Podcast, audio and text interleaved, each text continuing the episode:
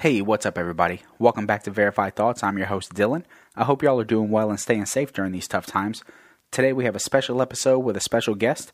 Some of you may know him from Kevin Hart's Hart of the City, Jackson, Mississippi episode on Comedy Central.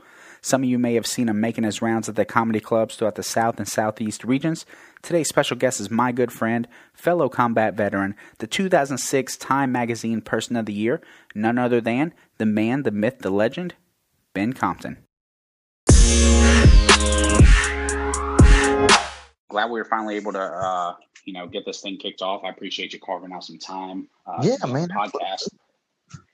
You know there wasn't a there wasn't a shadow of a doubt in your mind I was gonna carve out some time, man. Come on now. Right, right, right.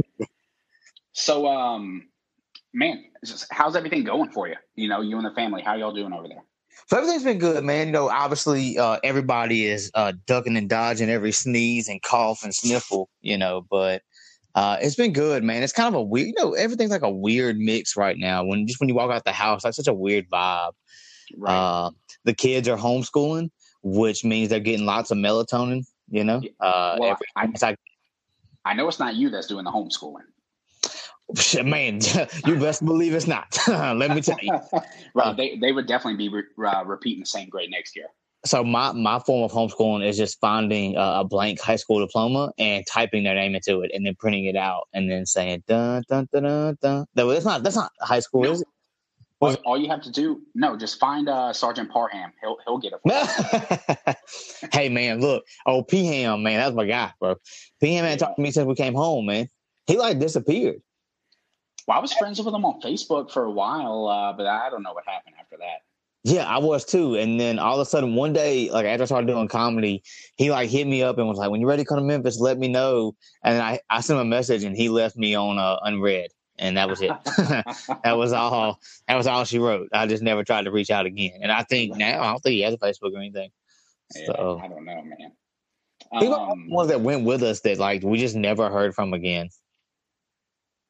Right. Yeah. I don't. I don't know. I, well, I know because there was a few guys from I guess that unit, and I don't know if they're in North Mississippi or in Memphis that uh, you know they just deployed with us, and uh, yeah, I don't know what happened to them.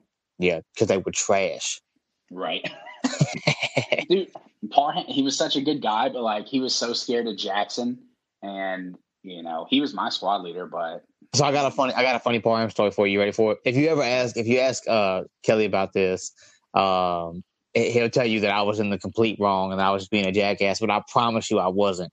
So we were at Fob Joyce and uh Parham it was it was just Parham was the highest ranking with us. He's a high ranking NCO.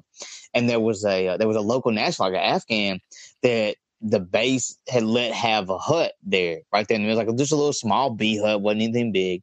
Well, we were supposed to tear it down and start uh, sectioning it off to give over to the ANA, right?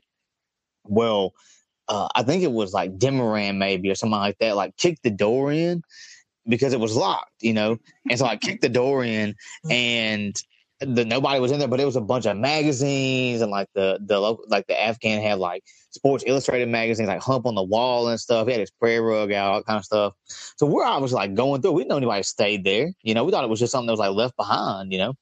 And dude, he came back and he was pretty pissed. And so Parham wanted to know like who went in there. And I kept saying, I kept saying like something like, uh, maybe I did or maybe I didn't. Or maybe I know, or maybe I don't know. And dude, Parham lost it. Like he was like, he like wiped his hands of him. He like dropped me in country. He made me get down and do push ups. And then Kelly was like, "Stop being a jackass. Just tell us." I really don't know. At this point, if I knew, I promise I would tell him, but I don't know. right. and it, it went on for probably about a good two weeks. He wouldn't hardly speak to me at all. And then he told Mike that he would chop him up in little pieces and send them home in a body bag. And I was on the other side of the good at that point. Hey, I tell you, I tell you what, man. Uh, Parham had one of the best fupas I've ever seen. Man, that thing was legendary. It, it probably got issued. That was like an army issued fupa, man. That thing, that thing came from CIF. I promise you. Boy, he must have. He must have uh, smuggled some stuff home in that thing. Yeah, yeah, broken down AKs and bur- uh, bootleg DVDs. Right. Copies of a uh, Silver Lining Playbook. Yeah. No, that's where all the all of his uh, terabytes of porn was.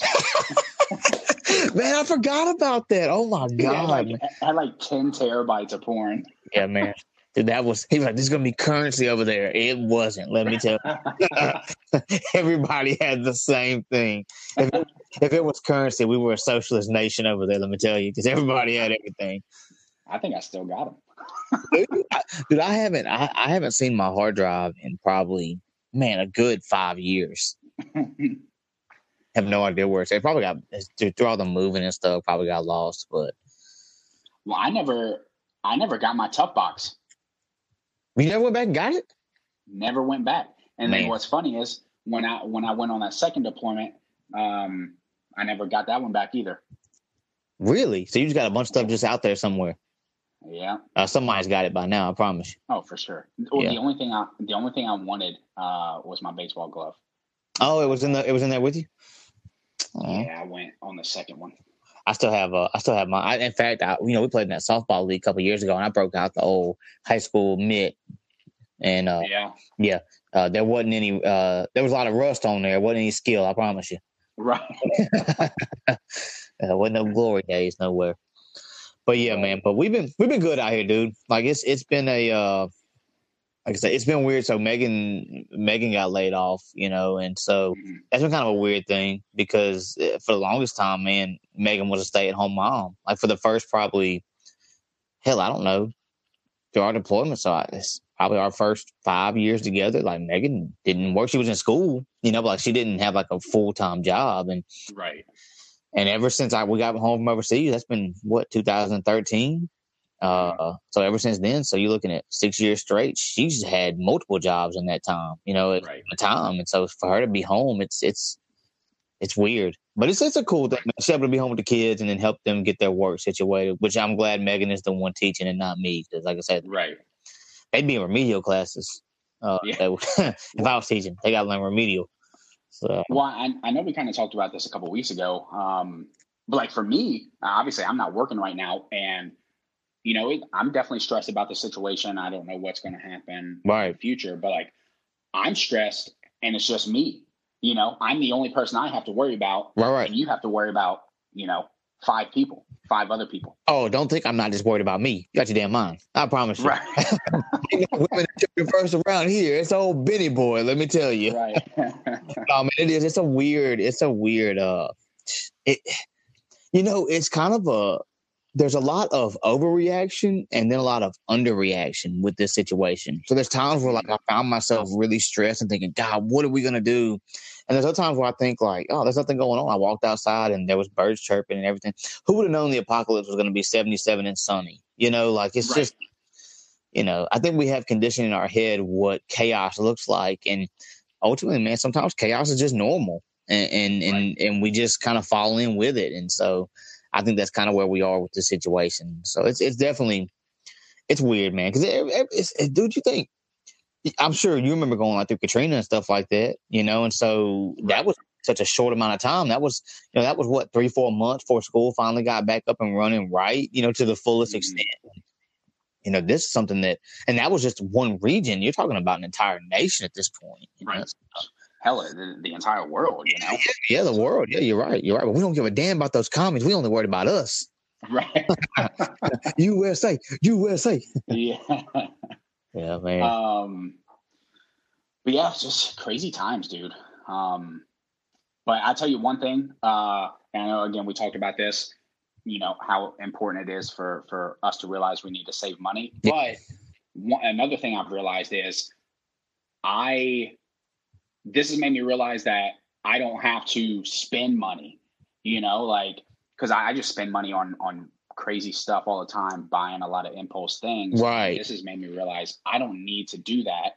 Um, because I mean, I just, I mean, you know, right now we need all the money that we can get. So we know it's all like what, like uh, like two weeks makes it a habit or something like that. Like fourteen days straight, twenty one days straight makes it a habit. So I mean, if we get to that point and all of America is just not spending extra money, I don't I don't see us getting back to that point quickly. You know, because I'm the same way. To, like I might have to I might have to ball out though. When I, when I go back to work and I get my first check, I'm going to the casino, hundred percent. Are you? Well, uh, let's say let's let's do it like this. Why don't you just uh, make a make a roulette wheel with all the different bills that you have to pay, and then whichever one the ball lands in, you just pay the full amount of that, and the rest you pay partials on.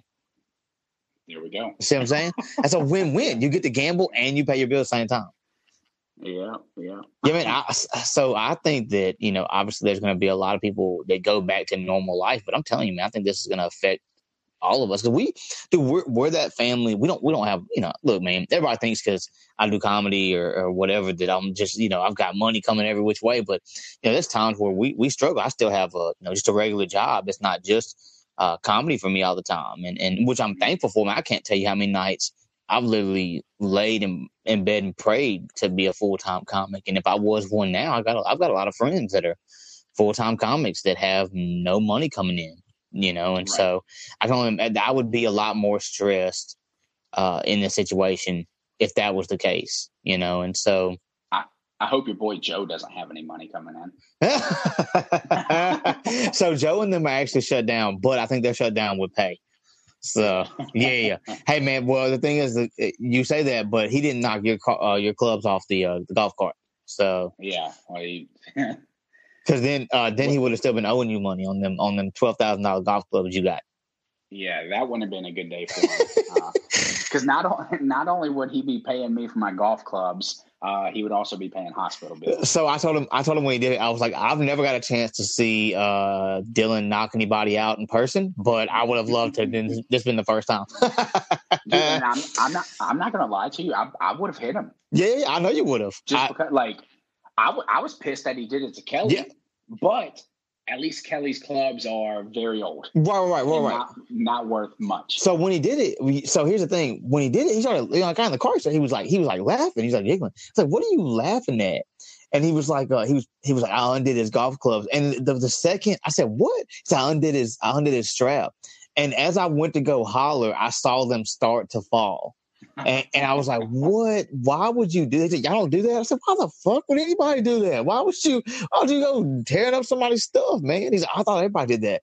That's how you know Joe Joe grew up with money. if you just out here randomly tearing up stuff, uh, you know. Oh, we can just we can just go buy new ones. Yeah, we're just gonna buy new clubs. Yeah, no, these clubs these clubs are gonna last me until my grandkids are alive. When I'm on Social Security, right. when I buy some new clubs. All right.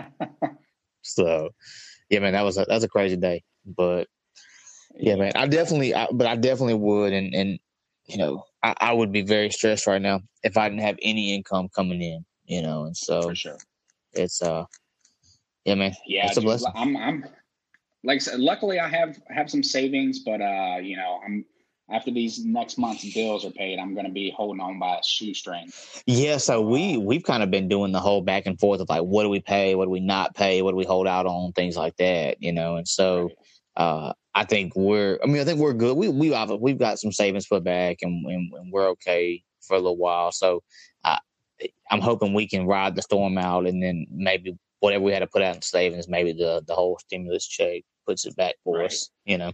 Well, another and one thing that my so I bank with a credit union. Okay. With, uh, Keesler Federal. Yeah. Here. Yeah. One one thing that they did that was really cool was if you have a credit card with them, they actually upped your limit. Oh, okay. Um. Now, obviously, you know, just because you have an up limit, that doesn't mean you need to be spending all that. Right, money. right, right. But it definitely helps. And then they said like, hey, you don't have to make like your first month or first two months of payment.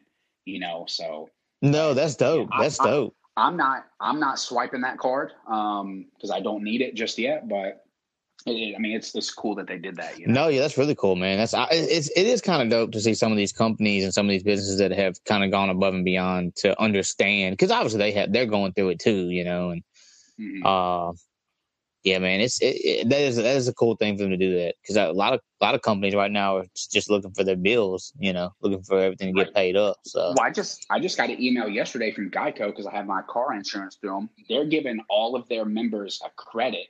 Um, I think for three months. Oh wow, wow, okay. they're not they're not they're not paying the whole thing, but I think it's like uh, I think it's like fifteen or twenty percent, something like that. Oh, that's still a good little. I mean, if you if, yeah, especially if you just have one car on there, I mean that's that's not that's that's right. a good little girl.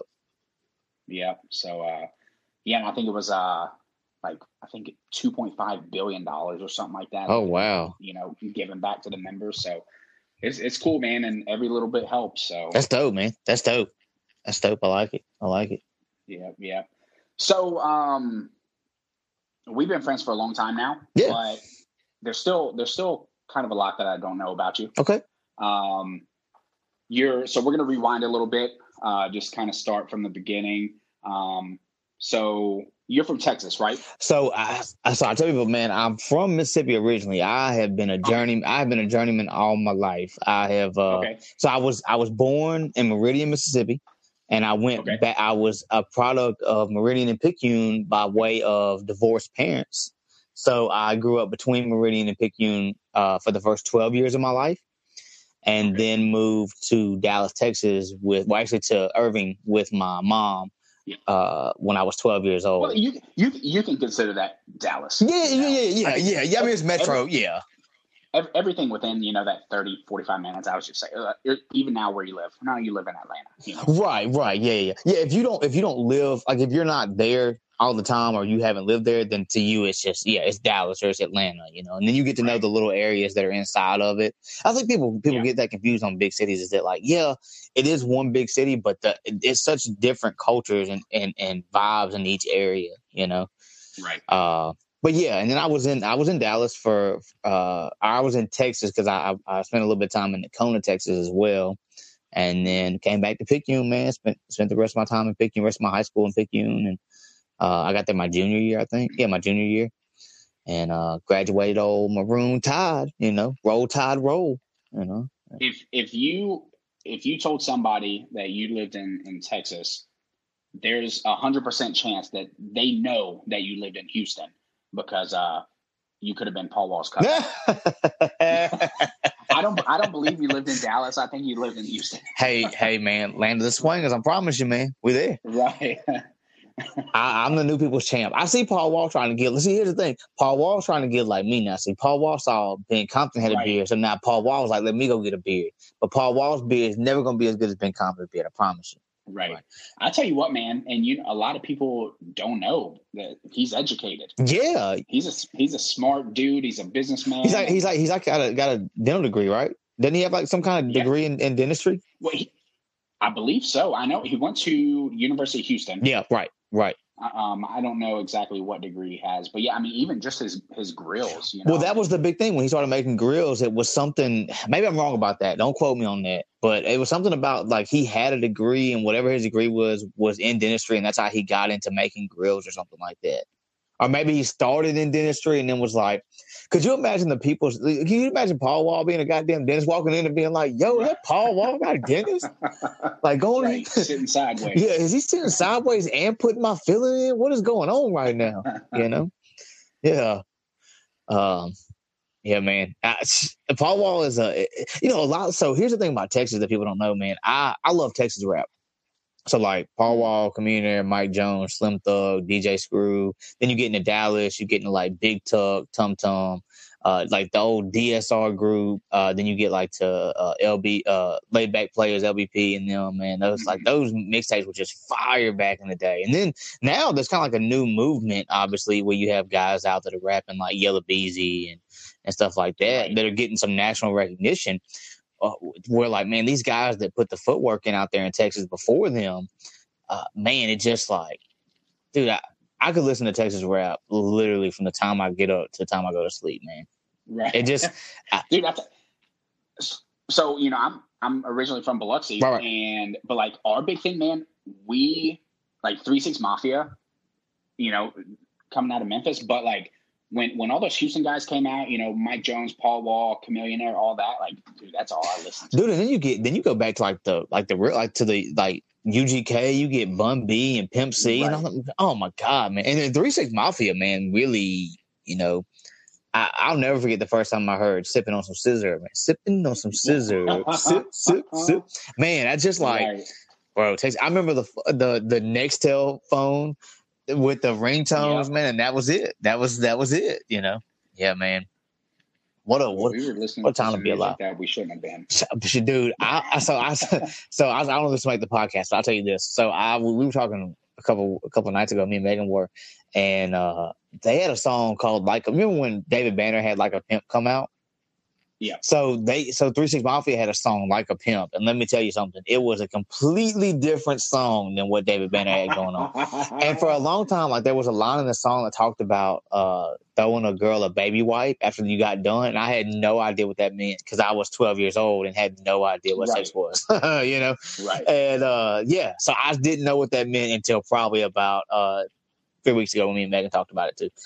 like, oh, that's well, what that means. That's like, like got it. Got that's it. like that's like uh when they had the song uh what was it, Bin Laden? Yeah, yeah, yeah, yeah. It's like I don't know anything about drugs. You know, I'm a, I'm 11, 12 years old. Don't know anything, but here I am singing the song in the car with my grandma. Yeah, yeah. yeah. bro. I'll never forget. It's, it's, it's so weird. It's so weird being like a hip hop head or like listening to rap music and being uh to me and being like a young white kid because I'll never forget. I guess being a kid in general, it's not even about being like a young white kid, but just being a kid because you don't know anything about that lifestyle, obviously. But like in the back right. of a of a Dodge minivan on my way home from a family reunion and just just blaring, blaring Fifty Cent. You know what I'm saying? Like Get Rich or Die Trying, right. and having no idea about how what it's like to get shot nine times in the jaw. You know, and just like this is this is my life. You know. Speaking of Fifty Cent, I don't know if you remember uh, the the Candy Shop music. Boy, do I! Let me tell you something. that could have been on BET Uncut. Right? Was it not? Uh, because for me, that uh, that was definitely a driving motivation for my adolescence. Boy, I think they turned a lot of boys into men at, at two o'clock in the morning. Man, you remember what was it? Tip drill? That was like the big one. That whenever tip drill came out, oh, everybody was like, "Yo, what?" Yeah, man. Right. yeah. What an amazing time to be. That's that'll bring that. Oh man, they ought to have like a BT Classics channel, and it just be that, right. just be uncut. Yeah. Man, what a time to be alive, bro. What? They don't make the music like that anymore, though. No. Uh. uh Every they just. I mean, they make some good music, but like it's nothing like that. Well, everything's just all kind of cookie cutter now. You, you, even like your regions, like people from the South sound just like the ones from up north. And used to, man, like Southern music just had a different vibe, man. It, it just, mm-hmm. and it's kind of that same thing, same way with comedy, man. Like Southern comedy has a different tone than anywhere else in the nation, you know. And I don't know if it's, right. I don't know if it's like because we come from, you know, a, a place of poverty or, or anything like that, or just a place of, you know, uh, I don't want to say, I don't want to say in a in a in a way of like being held back, but look, the, the South we're, we're last in everything. You know, we literally right. are the bottom, and and whether you're you're looking at health or education, you know, or uh, financial stability, any of that stuff, and so, I mean, I think when we speak, we speak from a place of knowing that if that's what's going to get us out of this, we put more into it. Mm-hmm. You know, no, for sure. Uh, no, I, th- I think regardless of, of what it is, whether it's comedy or like, you know, some of these rappers and stuff, I think definitely people from the South, I mean, they have to work a little bit harder, you know? Yeah, man.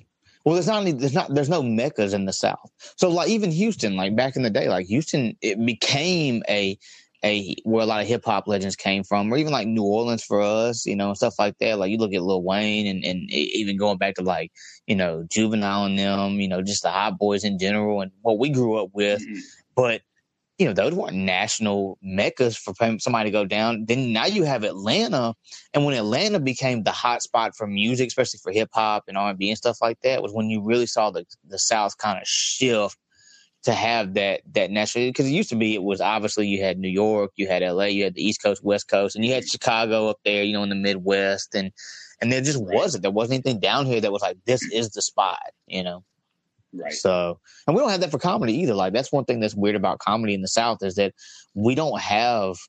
You know, I see a lot of my comic friends from you know the East Coast and the West Coast, and they do a lot of clubs. And we, I mean, we have clubs, but we don't have, you know, we don't have laugh factories and improvs and things right. like that in South Mississippi. You know, we've got a bar and a and a and a microphone. Yeah. you know, I've literally done a show at a bar with just a microphone and one speaker. you know, and just right. like that was it. That was all you had. Well, because like at the, at the at the at the clubs, you know, people are going there to to hear the the comic. You know, they know what they're going there for. As opposed to maybe here, as somebody, you know, if you go perform at a bar or something, you got people going there maybe just to get a drink or something, and then hey, somebody's performing. Man, that's one of my best. That's one of like my favorite feelings is knowing that I grab. So like one thing that I think Southern artists are able to do differently than everybody else is we can grab a room, and that's just because we have to. Like, like I mean, it might be a guy that. So I, I did a show in uh, Hammond, Louisiana, one time, man, and it was. uh I don't remember what happened, but there was a reason why there wasn't hardly nobody there. It was like packed out the month before, and like that month there was something that had gone on, like an event or something. And so, anyways, there was only like maybe eight people in the room, including the three comics that was on the show, you know. Right. And by the end of the show, man, I had a guy in the in, at the bar that had just stumbled in. He was he was just hanging out, and he had stumbled in, got a drink, and he spit his beer out of his mouth. I had him laughing so hard. He he tried to take a drink of his a sip of his beer, and he spit it out of his mouth. I was like, oh yeah, this this is this is it. I'm doing this shit, you know. And uh that's that's an amazing it's an amazing feeling, you know. Yeah. But yeah. I see it out here too. I mean, like I say, having a mecca because Atlanta's obviously that place to go for comedy now.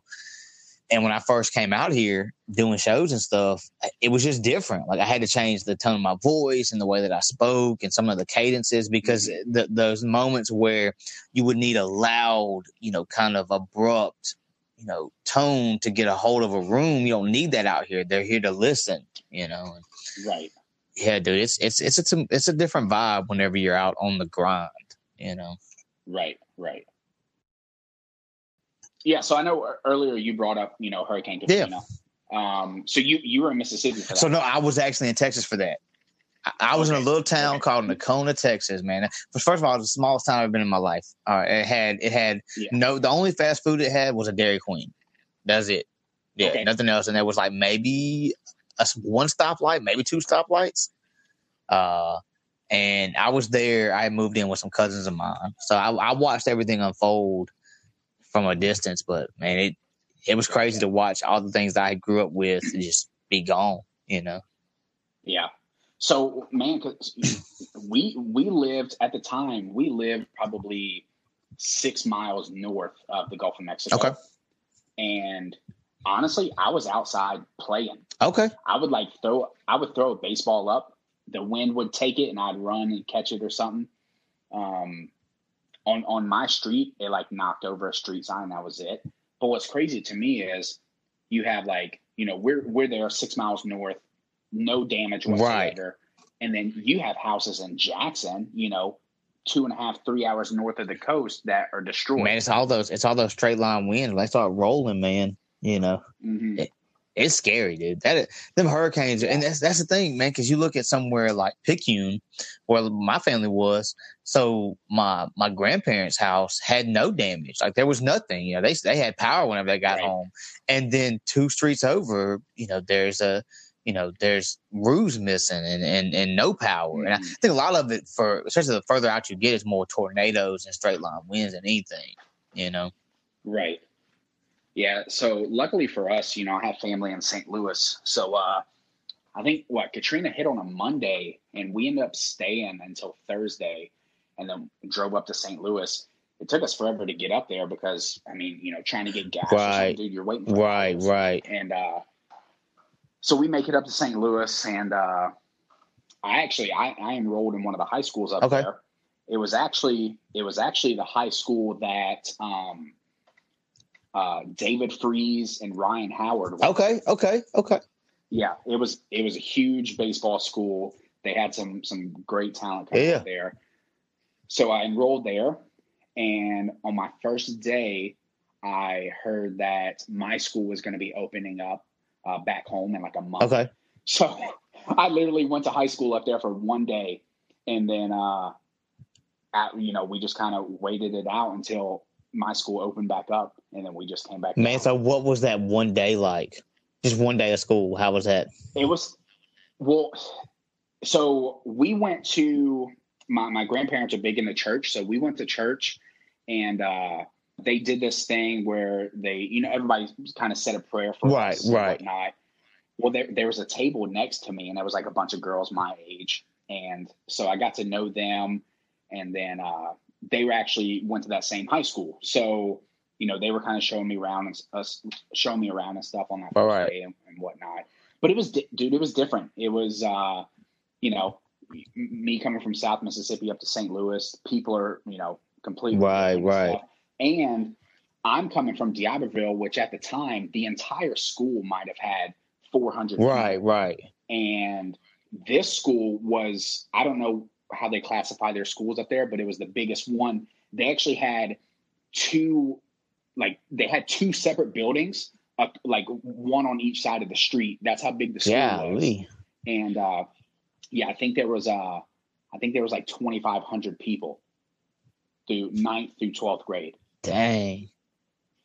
Yeah. So it was different. And then especially I don't know, man, you know, dealing with Katrina and then moving to a place I really didn't know, which I've been at St. Louis before. Right, right. You know, being around all those all those kids and stuff that I didn't know and it was weird. I remember. I'll tell you. I remember what I was wearing. I, I still remember what I wore. Uh, that What'd you what'd you wear? What'd you, what'd you walk in stunned on them with, I man? was. Boy, I was in. So like, this was what 2005. So yep. This was almost like prime time where I was a D. okay, okay, okay, So- okay. So I had on some uh just some blue jeans, um, some nice pants. I had these white Nike shoes on, um, all white. Oh yeah. Nobody had any other color besides all white in 2005, 2006. Right. I can tell you they were not Air Force though. um, I was wearing this uh, this navy blue American Eagle okay, shirt, okay. and I had this stupid ass like one of those one of those necklaces, but it was like the white rock necklace. Yeah. Yes, And yes. it like and it like screw it like screwed on the back, oh man. and uh, dude, I had like my shaggy hair going on. I, the girls loved it, but looking back, I was like, God, what? Man, is it's crazy how much fashion has changed, man. That's and, and you know it's it's weird, and that's why I asked about it. It's like, 'cause I, you know, I moved, I moved, I went to three different high schools in four years, man, and so I always, I'm always interested to see how people's experiences are, even if it's just a short experience in different areas and how they feel about it. You know, because it's it is just it's weird. Everything is different, especially in, you know, you look at what we wore back then, even how we interacted back then was I felt like so much different than what kids do now. You know, which makes us sound old For as shit. You're like, oh, what kids do now? These goddamn youngins. You know, right? but So, um, you you you graduated from Pickett. right, right, Yeah, yeah. Okay. So, did you go to college? I didn't go to college. I didn't. I uh, I went to college in order to find out that uh, I had to actually enroll, and that was a long process, and I didn't feel like waiting. So I did go to college. I went straight to the military, man. I went. In fact, I signed up. I signed up in, for the army. Uh, I was still in high school, man. I was my my senior year. I think like April April fourth. So I'd have been getting Okay. ready to graduate, Yep. and uh, I was down in MEPS and signing signing my my contract. So Oh, yeah, nice. So, obviously, obviously, your dad was in the Right. military. Um, did he kind of push you in that Man, direction? I think he was something- basically being like, whatever I got to do to not deal with Ben anymore, let's do that. whatever it is that, uh, because I was always like, so I've got, I've got, uh, so I've got five brothers altogether. So I've got, I've got between Okay. half brothers and step brothers, I've got five brothers, and I was always like the, uh, I was always the out of sight, out of mind child. So between both parents, like whichever parent I was with, that was the one that didn't deal with me at all. so like my, when I was with my mom, I mean, I talked to my dad. We we spoke, but I mean, it wasn't like an everyday thing or anything like that. And same thing with my mom. When I was hanging with my my dad, the same thing. Like I didn't talk to her, to, let alone every week, just about you know, let alone every day. right. So when it came time to get out the house, which I wasn't even living with my parents, then I was living. I had moved in with my grandma, uh, in uh in Picayune. My grandma and grandpa, my dad's parents, and I think they were just trying to figure out what to do with me. And then my dad was basically like, "If Right. we can get Ben out the house, let's do that." and so Right. he he hooked me up with a recruiter, and you know everything sounded good at the time. I didn't have any goals or aspirations or anything outside of you know graduating high school. That was like the goal, and I was Right. getting ready to do that. So what's next? You know. Uh, Right. So when you- you graduate yeah, yeah, I was like, wait, yep, okay. So graduate 2008, you go right into the military. Um, so I was class of 2008 Okay. also, um, but I went to college. I right. went to That's what Perth. you went to Perk, right? But you went to uh, play ball, right? Yeah, Okay, I went to play okay. baseball up there. So I, I was up there first semester. I moved up there in August. Um, you know, obviously you have to do good in school. Right, right, right. That's kind of Uh, part of the criteria of being a student athlete. Yeah, yeah. Yeah, it's unfortunate, but so so, um, needless to say, kind of long story short, I was not eligible to play, um, you know, that year. So I just moved back home and went to JD for the rest Okay. of the year, and uh, I just ended up joining the military after my first year. So I went to, I went to college for a whole Okay. year, and I only got uh, I think 15 hours, which typically in one semester people get 12 to 15 hours. Okay, so you so you you you basically went to school. You were in school all of a year for the first semester. Like that, it took you it took you an entire year to the first semester. Okay, Exactly. Um, but then, you know, I decided, I was like, well, I got to do something. right. School's not working out. Uh, what am I going to do? So obviously I joined the military. That was 2009. And, uh, and then, so I go through training and stuff. And then obviously, you know, we're in the same Right, unit. right. And you know, what's funny, what's funny is, so I saw Kelly at AIT. We were in different Okay, platoons. okay. But I remember, I remember, I remember seeing him in the RSP program in uh, Right, Wiggins. right. And and I see him, I see him in training, and we're like going up the stairwell, and we kind of look at each other. And I'm like, man, you look familiar. And he's like, oh yeah, you know, we're in Wiggins or whatever. I'm like, okay, there we go. So, so I, I knew him, but when I finally get to the unit, I don't remember when like you and me first met, or or I don't remember what it was. I don't know how we became friends. So if I remember I right, think- if I remember right, so you, so when y'all came in, uh, you know the, the the platoon was small. Like there was only what maybe I think there was only like yeah, twelve of us. I wouldn't even have to make a out of full Yeah. like, out of out of a full platoon. It was only like like two and a half squads. two yeah, squads. like it was like nothing. Yeah, And uh, you know, I was at range control at that time, so I, they let me pretty much do whatever I wanted to. That was on top Ten. You know, so I, I mean, I came Right. and went pretty much like I wanted, but uh, I knew Kelly a little bit before the military because of a mutual family friend. And so then when he got to the unit, me and him linked up, you know, pretty much immediately. But I think I, I think I had you in like a driver's course. I was doing like a, uh like a, a basic driver's course trying to get your Humvee license, and that was the first time me and you ever interacted because you were in a different squad. So I, you know, between me being in range patrol and then you being in a different squad, like I just we never talked, and that was probably like within the Yeah. first two three drills. But yeah, that first them first two or three, we didn't we didn't get a chance to really catch up. So I thought I thought we became friends because we just both roasted somebody and just decided. Oh, I guarantee you that was part of it. Uh, there was, there's no doubt in my mind that that didn't happen. Because I'm gonna tell you, my fondest Right. memory uh, in the military is the day that I saw you uh, place your hands underneath Henry's armpits and gently pick him up and move him the fuck out the way uh, while he was talking ish. You know, that was that was one of my favorite days in the military.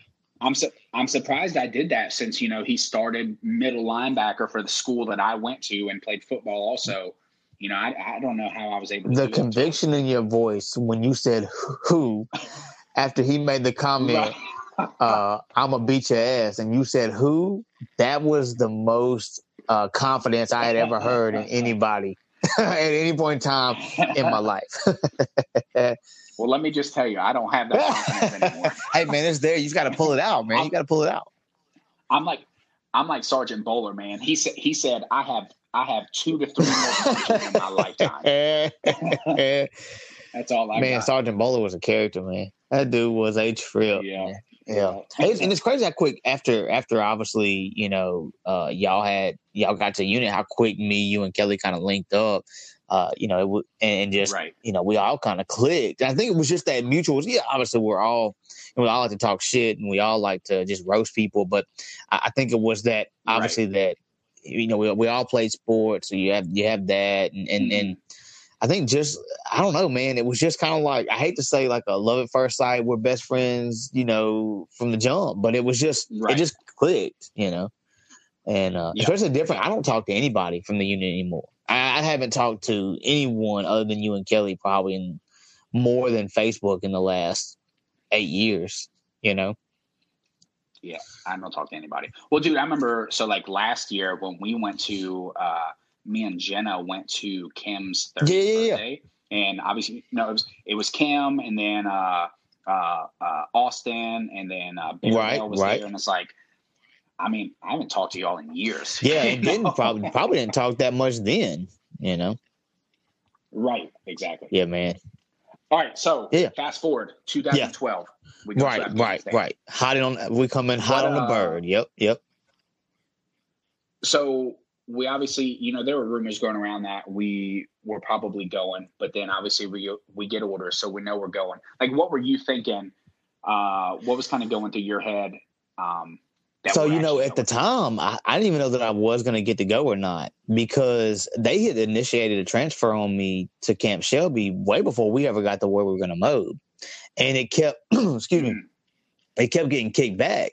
And so, I, you know, there was so much limbo in there of like, am I going to get to go? Am I not going to go? I, I, was nervous uh, just because I had a family, you know, at that time. I was like, I got, I got a wife, I got kids, right. and and uh, my young or my my youngest at the time, my middle now, she was not even walking hardly the the month that we were leaving, you know. Uh, but right. dude, I, that's why I, I got into go overseas. Like my my two goals in getting the military was I want to make NCO and I want to deploy to a war zone like that because you know we got in time of war, you know. So I was like, that's the two things I want to do, right? And I did those things, you know, and so uh, but when when mm-hmm. initially like the word came down, these are our orders. We had been hearing it shit, bro. What, what maybe six months, six eight months before then. Right. So it really wasn't a shock. It was just kind of like, okay, cool, it's finally here, you know. Uh, yeah. But boy, did people start getting out left and right, huh? oh, for sure. Well, you know what was funny is, and and this, I still I still have this same mindset to this day. But I learned this when I was in the military. Is don't believe any rumors that you hear. Right, right. So I remember, I remember they were telling us, "Oh, you have to have so many, you know, privates in your right. to deploy, so they're going to be demoting right. people." And I'm like, "Well, well, fuck, I can't pass a PT test. I'm getting, the, I'm gonna be the first eh. one, you know." So, and then of course, none of that shit. Right, right, right, right. So, right. Yeah, man. There were so many people saying different things, like you know, well, we're not we're not gonna be able to go because we haven't we haven't uh, done this and haven't done that. Dude, when the army ready for your ass to go, you are going. It don't matter what they want. They could care less whether your ass is right. walking or not. You get on that bird and you going you going to the hot box. that's all. That's all they know. Yeah. Uh, yeah, man, that was a that's a weird time, and it's so weird to think back on because you know it seems like it was yesterday, but I mean we're we're closing in on a decade, man. I mean two more years. I I I, li- I literally I thought about that a couple weeks ago. I was like, it was so long ago, but it doesn't feel like it. And I, I literally I was like, dude, this was we left eight years ago. Yeah, yeah. I, you know, it's, it's yeah, man. crazy. We we were just kids, and look at us now, man. Uh, fighting fighting an apocalypse. Right. Didn't even know it. Didn't even know we went to war. Didn't even know we was gonna not do most of the fighting until we got home. Uh, nine years later. right. Yeah, man. Man, so obviously we're yeah. in the same platoon. Me, you, and Kelly, all in the same platoon, and then we get over there, and then what do you know? I got to go with somebody else to do this. Uh, yeah, man, you end up on the embedded team. It was shitty. So it was cool because it was it was pretty much a cakewalk what we were doing every day, but I was trying to do hood rat things right, with my right. hood rat friends, you know, and uh, not being able to see you and Kelly pretty much the entire deployment. That kind of so man, it, it's kind of weird. Uh, but from the jump, it it was for me. It was kind of cool because we we all ended up on missions together, uh, separately but together. Because I know there at the end, you ended up at Zia Hawk with Kelly, right? And then me and you went to Gamberi, I think, mm-hmm. right? Yeah, and so yeah. we almost didn't make it back from Gamberi. Uh, but uh, yeah, man, you know, me, me and Kelly were together the first uh, three months, three and a half months, and after that, I ended up moving into the top. You know, and and uh, right. I didn't come back to the platoon until April, end of end of March, first part of April, and that's when we ended up in Gamberi. Me and you went to Gamberi together, right there, close towards the end of April, right? Something like that. Yeah. So what's it's funny you say we almost didn't make it back from Gamberi. Uh, it's it's not because of the the freaking rocket that exploded and the shrapnel coming in our tent. It's because we almost got, we almost got uh that asbestos from Yo. Man, I will never forget it. Dude, I, I swear to you, literally, Ben, I will never forget that. He was, dude, he was awesome guy, awesome guy, super funny. But the stuff coming off of his feet. I'll never forget sitting there. We were playing. I think we were playing playing spades or something, playing cards, and he his foot grazed the cot, and it was just like a cheese grater. There was just like there was just like dust falling from. It was like a pile of it. I was like, "What is going on right, right. now, dude?" Oh my god, nastiest thing I've ever seen in my life. Toe J Simpson was out there getting it. Uh, old Toby Bryant. old Tobo Cop. it's like it's it's like if you if you just uh pour over an ashtray. In fact, I was uh my kids have uh some uh uh what's it called? Damn moon sand. That's what it feels like. It it, it, it looks like moon sand. It looks like when you put underwater, you could probably mold it, and then whenever you uh, you take it back, it's uh yeah, man. It was just God. It was just the nastiest thing. And dude, he acted like it was so normal. Like I was like, how do you, how are you like, how are you just walking around with no hey. socks and shoes on, sir? like, he, right. He Dude, he didn't. Even, he didn't even need boots to go outside. Dude, I thought I thought it was mud coming off his boots. I realized it was his foot. I was like, "Oh, you have nothing on your foot. That's just your skin falling off like that." I thought that was dirt from outside from this damn desert that we right. in. Okay, cool, gotcha. Right. Yo, man, yeah, that was the the um, shrapnel. The, the shrapnel through the tent about got us too, but yeah, definitely Toby Bryant. Yeah, definitely yeah, Toby yeah. Bryant. Yeah, thinking thinking back on it, yeah, that, yeah, yeah. Boy, I don't know who it was that got up and got that damn tent, but I the damn sheet hadn't even hit the ground yet before they asked out that tent, man. Well, I think it was uh because I know like Gerald and yep, Morris yep, was yep. with us, so it might have been probably old probably old Geraldo. You know, he's a little fast mover. Old Geraldo's a little fast mover, right? But dude, I tell you what, man, like going overseas, you know, obviously yeah. I went two times. It was it was. I mean, there were sketchy times uh, when we were over there, but uh dude, I'm, I'm glad we did it. You know, I'm glad I joined the military. I'm glad I got out when I did. Um, and it's it's I don't know about you, but it's opened up a lot of doors for me. You know. oh man, it's the same way. I mean, it's it's given me opportunity after opportunity. You know, uh, whether it be whether it be work right. or or you know comedy or whatever. You know, because that that that mm. Right. That military bond is different. I mean, it doesn't matter what branch. I mean, I've met guys from all kinds of branches, and it's just like when you're when you got right. that military mindset, it's just different. Especially the ones that you know have been places, and, and you know you've got you know you've got similar stories or similar experiences, and you just connect. You just connect mm-hmm. differently than everybody else. You know, I, uh, right. Right. And I'm thankful, man. I'm I'm very thankful for it. I think it was. I wouldn't want to do it today. I mean, obviously, my life is different. I've got different aspirations, different goals. I've got, you know, more kids. I, you know, I'm, I'm further into my marriage. But at the time, and it, it was just, you know, it, it, was one of the best experiences of my life. Absolutely. Um, speaking of comedy, so we get back yep, yep. from Afghanistan. You, you decide. You decide. Yeah, man. Yeah. So I had so I had looked at it before we left, but I did never take the time to do okay. it. You know, obviously, still working, getting ready for for deployment. I just never never got around to it. But I had already like looked it up, looked at where the open mics were, like what I needed to have, different things like that, you know. So So what made you decide to do comedy? I mean, were you did you grow up funny? Were you always Man, funny? So, I, so I've always used the old cliche of like using comedy as a defense mechanism. Look, I, I moved around a lot, man. I, I, I don't. Okay. I, come from a I come from a good family. I come from bad circumstances. You know, look, I I'm, I'm a kid of divorce, and, mm-hmm. and and my parents didn't have the.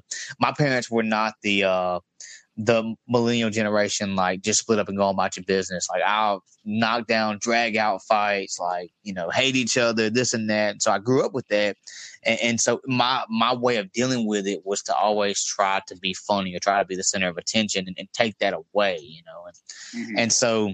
Right. And then you, as I get older, obviously moving around a lot and bouncing schools, and and so even even in Meridian, man, when I lived in Meridian, I went to like four different schools in Meridian just in that small town, just between right. going different county, going out to the county and then going to the city and stuff like that. And so, uh, to me, if you can make people laugh, you can make anybody your friend, you know, and that was just always my way of, of sure. making yeah. friends. And so, uh, I guess it, it lasted obviously into adulthood and, and, and that's how obviously me and you came together and, right. and Kelly came together, you know, and, and, yeah. Uh, so I, I definitely I definitely think that I, I won't say I was always funny, but I, I always loved to try to be funny, if that makes sense. You know? No, yeah, for sure, for sure. Uh, you remember? your Yeah, first show? absolutely, absolutely, man, First absolutely.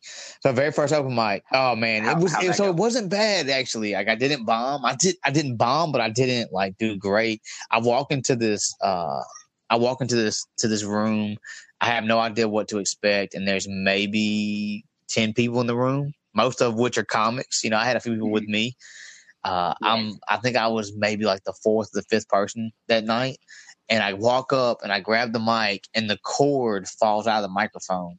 And I didn't realize it. Like, I didn't realize this cord had fallen. So I'm talking and the audience is talking back to me. I uh-huh. haven't heard shit they have said. Uh-huh. They're trying they're pointing at the floor. I'm not paying no attention to that. I'm just telling my joke. And Right. finally, I realized somebody says it loud enough, like, "Hey, the the uh, the cord's on the mic." So I pick it up. I'm trying to put it back in. Mind you, I have never, until this moment in my life, I have never touched a microphone. All right, so I had no idea how to plug anything in. I had no idea how to do nothing. So I'm trying to get this. I'm trying to get this uh, this cord back in this mic, and it will not go in. So the host comes up, he helps put it back in, and the very first joke that anybody ever heard me tell on stage was, uh, "I always have trouble getting it in," and that was the that was the the very first joke I ever told, and and from then I think I got a bunch of sympathy laughs that night because everybody was like, "Wow, what a shitty way to start your comedy career." Right. But yeah, man. That's a good But then I did I did open mics for a year after that. I never I didn't do any shows for the whole first year. I just did strictly open mic. I didn't get put on any shows, you know, and uh right. so the way the way that uh, Hub City Comedy does is we have we have a, a yearly show. We have an annual show that's the Hub City Comedy Anniversary Show, and that's like the big that's like the big to do. Uh, you know, if you're if you're a Hub City Comedy if you're a Hub City Comedy comic, you you want to be on that show. And the way you get on it is is you Right. you come to open mics, you work on material, you be funny, you know, you you share stuff from the group, you try to be involved. And so I did all that stuff my first year, and uh, finally it just kind of all clicked for me, and I got put on it. That was in June of 2015, and from there I was like, bet it's on to the next, you know, and just started booking as best as I could, you know. So, um, well, then you finally, in, in my opinion, you freaking made it uh, because you know Yeah. you get on Comedy Central, Yeah, Kevin Hart's Hart of the City, Yeah. Jackson, Mississippi episode. How, so, how did that come about? So so? Hart of the City is a, is a, is a is a dope concept. So it's it they do eight cities each season. Uh, I think they're going. They're, they've just done season three this past year, and I, I'm assuming they'll have a season four. But they do eight cities, and they showcase you know talent. But before that, you know, obviously, like it's like anything else. There's an audition period. You have to go in. You have to audition. And so what happened was is there was a a promoter in Jackson who put out on uh on Facebook and was like, "Hey, you know, this is this is your opportunity, or this is your chance to audition for Kevin Hart." And so all you had to do was just like, "Hey, I want to go. You know, I want to I want to be on the show." And we had, I think it was like forty comics, forty Mississippi comics auditioned over two nights. And uh man, it was it was probably one of my better performances. Like that audition night, I literally left it all out there, man. On the whole way up, the whole drive up there, yeah, uh, Meg's in the car with me. I'm going over my set because you had it was such a strict time limit. You only had a five to seven minute set, and if you were anything under five and you were anything over seven, you were automatically disqualified. So.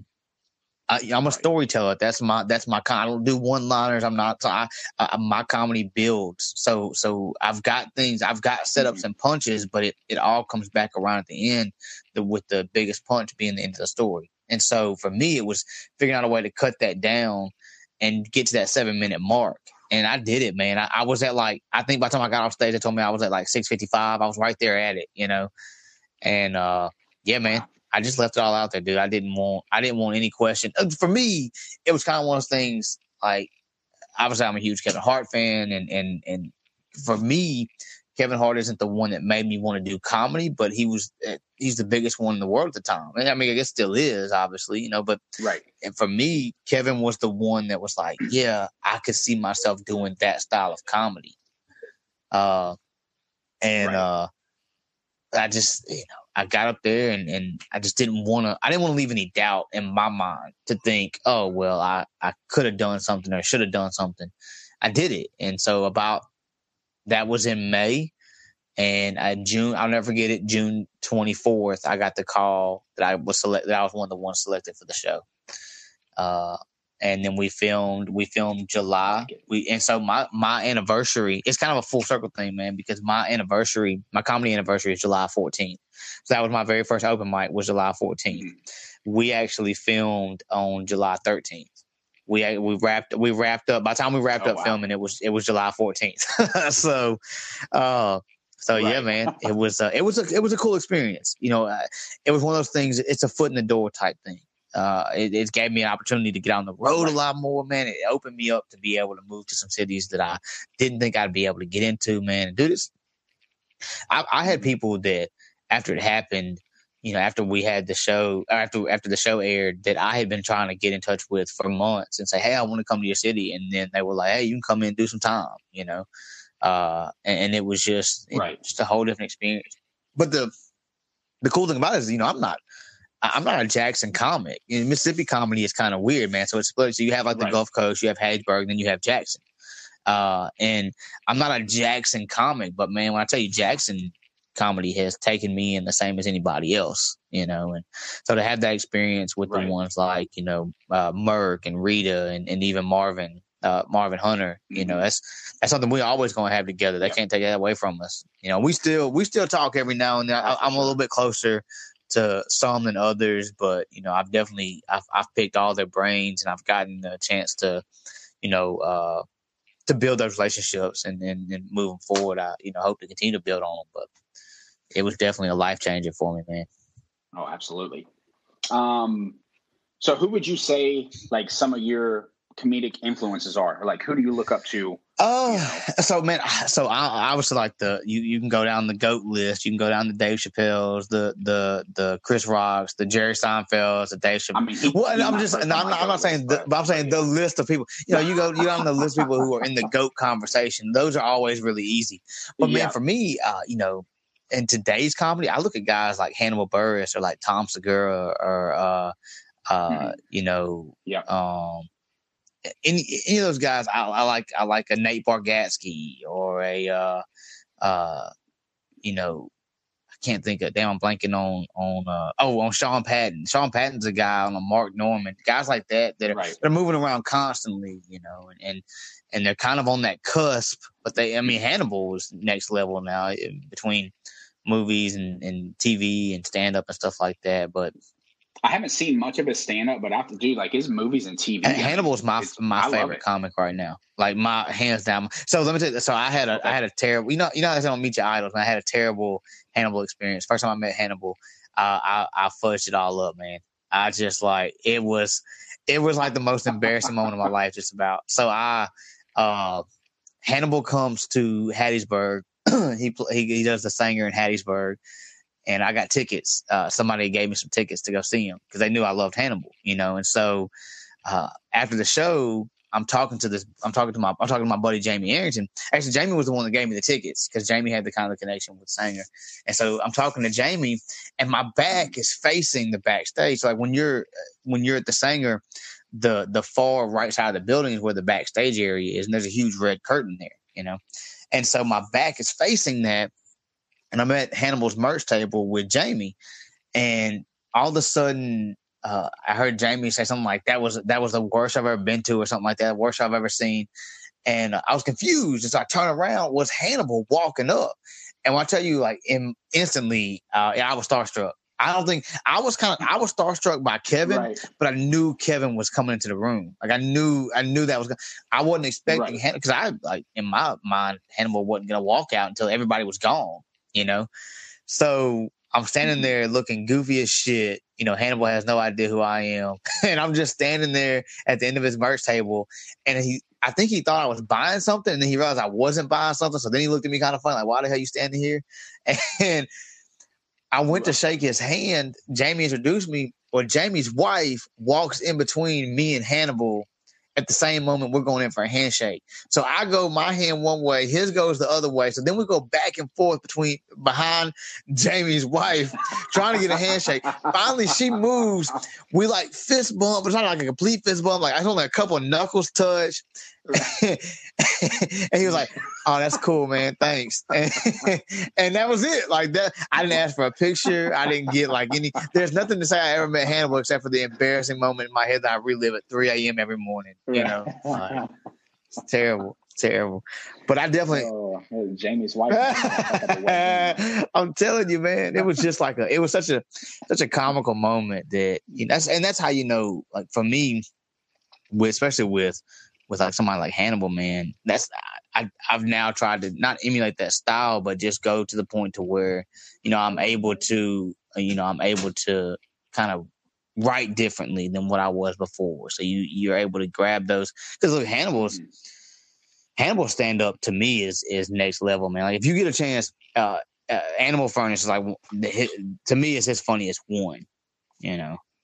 Now you've you've got okay. the other ones are, are, hilarious too, but I'm telling you, man, that that first one I I can watch it every single day.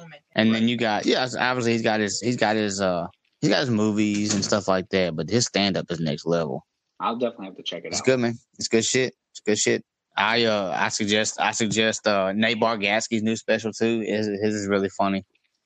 So stand up stand up's just one of those things, man. I can turn stand up on and just watch it. I don't have to, you know, I don't have to right. be I don't yeah, like yeah. Guys, so who's your who's your oh who's your go to if you if you're just uh, watching if you're looking up old clips who's your go to? My my go to is uh I just like how he I like his delivery.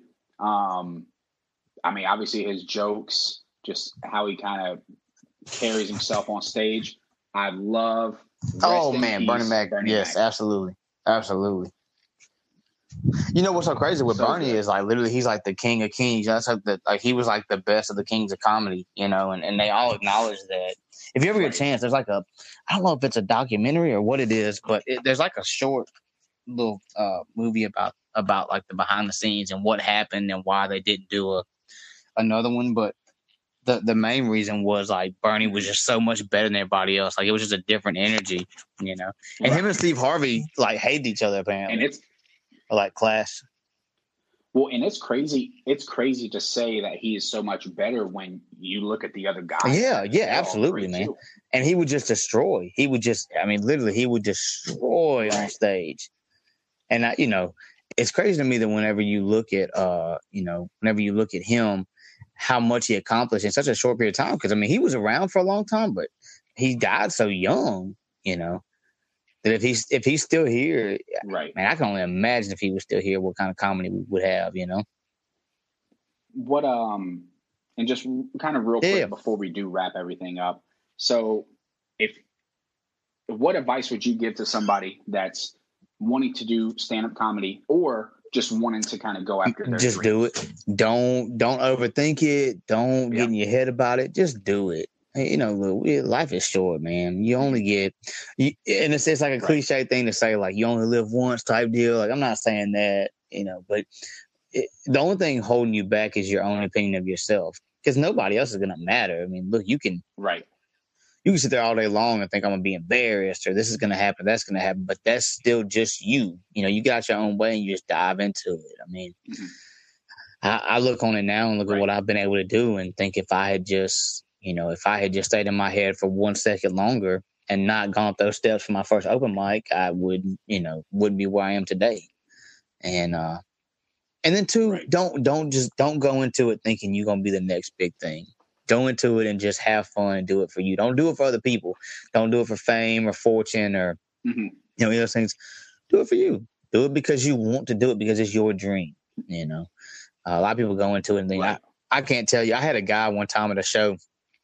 I did a show in Biloxi one time, and uh, this kid comes in and he they let him in. They let him in the show. I think he got in for free because we had already started. And the club owner like brings him over and is like, "Hey, you know, I want to introduce you to this to this kid. I know him." I was like, "Oh, okay, cool." So we're talking, and he's like, "So how do I how do I get on stage?" And I was thinking he meant like like how do I do comedy? But that motherfucker was asking how to get on stage that night. He was like, "How do I get up there with y'all tonight?" And I was like, "Well, this right. is a paid show." And he was like, "Yeah, I know." I'm saying, "How do I get on there and get paid?" I was like, "You're not getting paid tonight. like you might get paid some other time." And he was like, "No." He's like, "I'm really funny. Everybody tells me I'm Kevin Hart 2.0." I, like, I can't tell you how many times I've heard that in my life. You know, I'm such and such. I'm such and such. Like, right. no, nobody cares. Like it's just so don't go into it with that mindset. Right. Go into it and be humble and, and, pay your dues, man. That's one thing that, that sucks out here living your dream is that you still got to pay your dues, even though it's a dream. You know, you gotta gotta put in the work, man. Mm-hmm. You know, but uh, but yeah, man, just do it. Yeah. Hey, now, he was like, he was like, how, yeah, I know, I know y'all are getting paid. I'm saying, how do I do that with y'all tonight? I was like, what?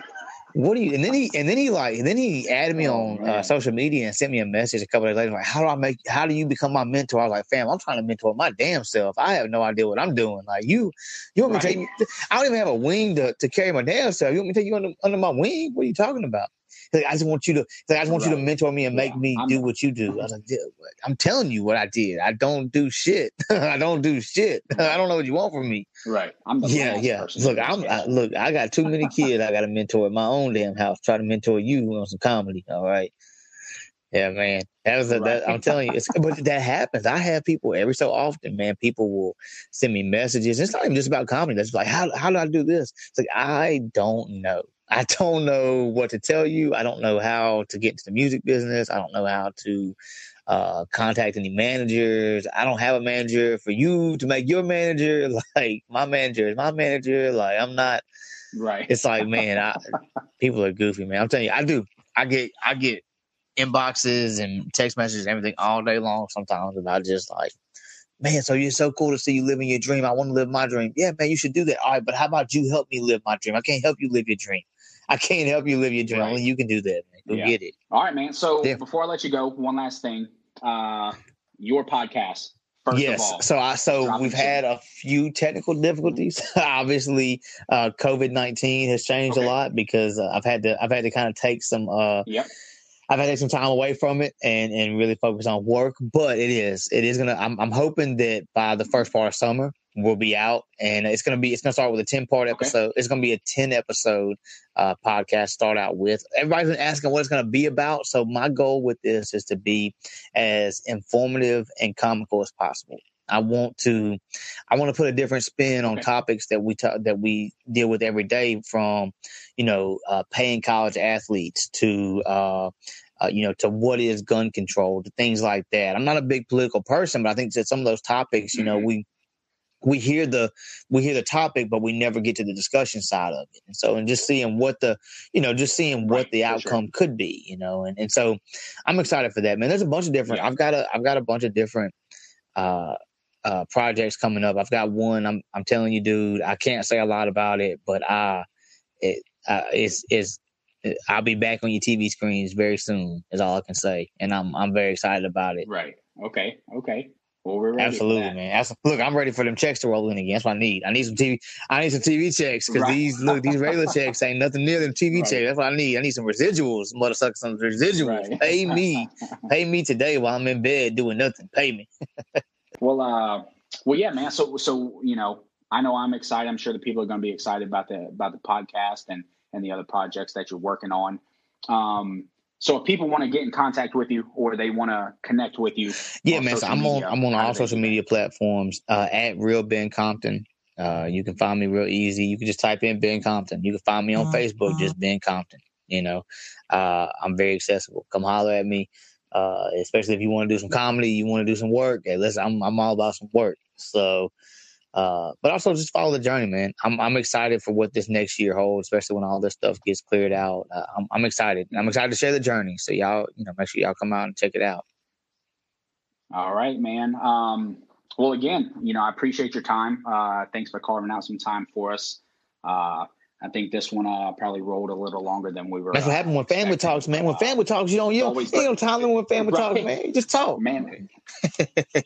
man, it's yeah. No, it, it's all it's always great catching up, man. Um, you know, I'm I'm glad y'all are doing good over there, and absolutely, man. Same to, to you, man. Especially down there. I mean, I know. Look, Mississippi yeah. is a, is a hot spot right now, so make sure you make sure you got your you got your toilet paper right. in line. Make sure you got your groceries. Don't you know? Don't get caught slipping. right. Yeah. But no, man, thanks so much for having me, man. I really appreciate it. I'm All right, glad. man. I'm glad I could be a part of and look forward to look forward to hearing the episode, man.